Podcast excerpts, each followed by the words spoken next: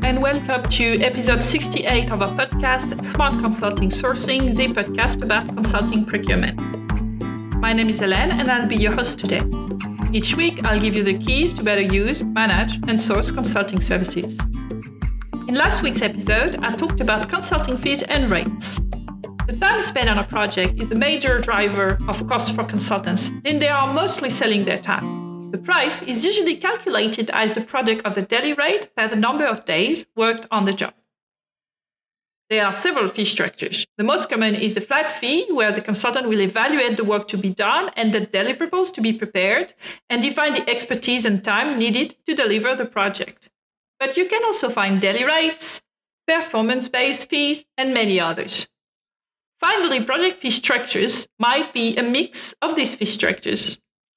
And I hope that you know now why it's so important to understand the cost structure of a consulting firm and how consultants build their prices. But this week, I'd like to explain how to work with consultants. When you're purchasing services, particularly intangible ones like consulting, the bulk of the work happens after the transaction is completed. You must keep track of and manage both the outcomes of the project and the process itself. In reality, consultation projects rarely go as planned. Let's get started with my first advice. To properly manage your project, get organized. Managing a consulting project is, first and foremost, managing a project. The same rules apply.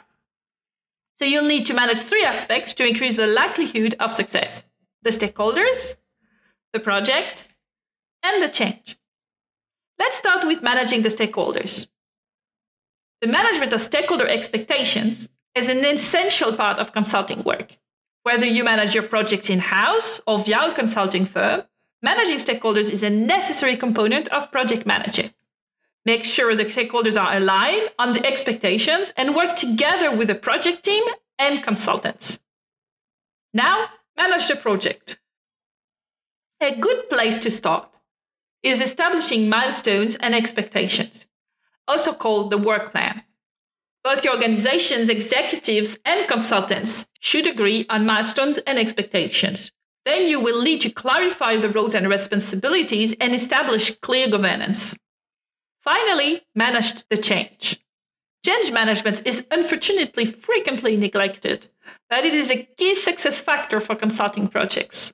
Try to anticipate the resistance to change in the teams affected by the project and devise tactics for each scenario. Change management should be the responsibility of all stakeholders. Advice number two keep track of the performance. After the project starts, you should stay on top of it. How effective is the project team? Are we meeting milestones and expectations? Don't wait until the project is finished to evaluate its success and share your feedback with the consultants. Low performance might result from a variety of factors working together at once. It might have to do with the consultants, capabilities, skills, experience, staffing, and so on, or your team. So, for instance, low priority.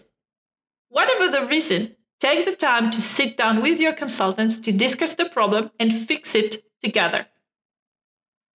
Advice number three Manage the consulting contract and the relationship. Managing a project that includes external consultants can be tricky.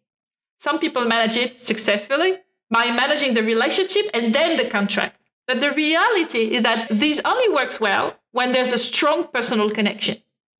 It'd be even better if you manage both the relationship and the contract in parallel. Developing a good relationship is crucial for the success of a project. You don't need to like them, but trust their ability to deliver. First thing, track changes. During a project, many things can evolve, like the scope, the staffing, the timeline, or you might face some unforeseen events. When these changes are significant, it's usually worth amending the contract. Keep track of any modifications made in the minutes of the steering committees, no matter how minor they are. For a huge project, it's a good idea to hold a formal mid project review. You may address both the statement of work modifications and the quality of the work already delivered. it shouldn't prevent you from checking in on a regular basis with a consulting firm to anticipate project scope and schedule changes, allowing your provider to correct the problem. Now, advice number four. When the consultant leaves, be ready for it. A consulting project has a start and an end. When the consultant leaves, make sure you manage it and don't be surprised by the departure of your consulting firm. Prepare the transition from the start, in other words, in your RFP. What does that mean? Well, try to include a transition plan and regular checkings in the deliverables. When that's not possible, plan the transition.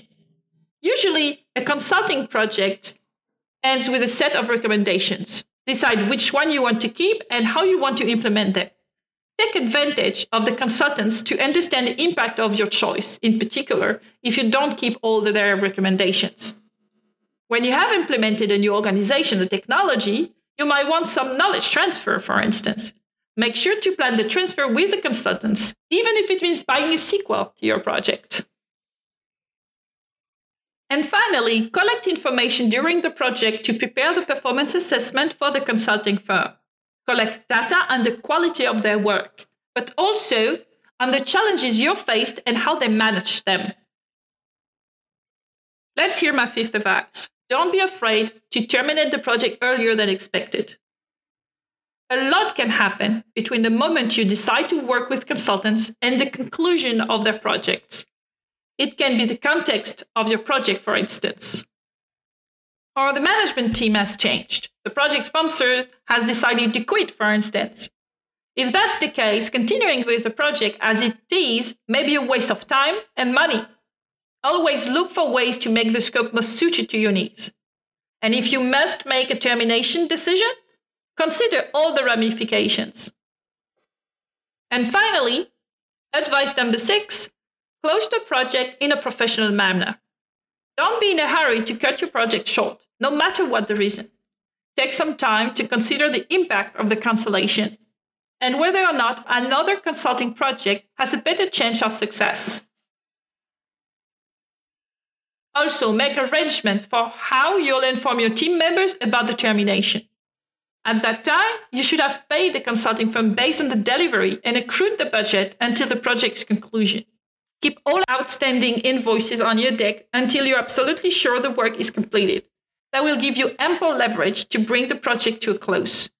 When you think the project is finished and the invoices have been authorized for payment, take some time to debrief the consultants on their performance.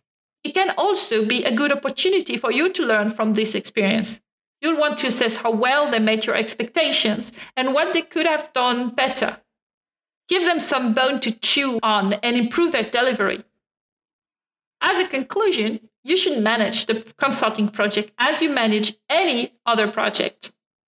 Keep control of the deliverables, the change, and the conclusion of your project. Fix the problem when you can and terminate the project if you must. And don't forget to anticipate the transition after the consultant leaves. You now have six pieces of advice to manage your consulting firm, but no doubt you'll find your own keys to success through trial and error. And that marks the end of a podcast, folks. Next week, I'll tell you how to manage the relationship with the consulting suppliers. Procurement executives have a lot on their plate, from ensuring the organization gets the best deal on goods and services to working with suppliers to make sure everything is running smoothly. And when it comes to working with consultants, things can get even more complicated. How do you make sure you're getting the most out of your relationship with them? Hope to see you next Thursday. And until then, stay safe and happy sourcing. Don't forget to follow me on LinkedIn, Twitter, and Facebook if you enjoyed this podcast. I publish regularly on this topic. If you have other questions about managing a project with a consulting firm, remember you can contact me directly on LinkedIn or by email at elaine.lafitte at consultingquest.com because I'm always game for a chat. If you want more episodes or read the transcript of this podcast, you can find them on consulting.wiki or our YouTube channel. You can also have a look at our website, consultingquest.com, to know more about our book, our publications, and our services to improve your consulting sourcing. Bye, and see you next week. Au revoir.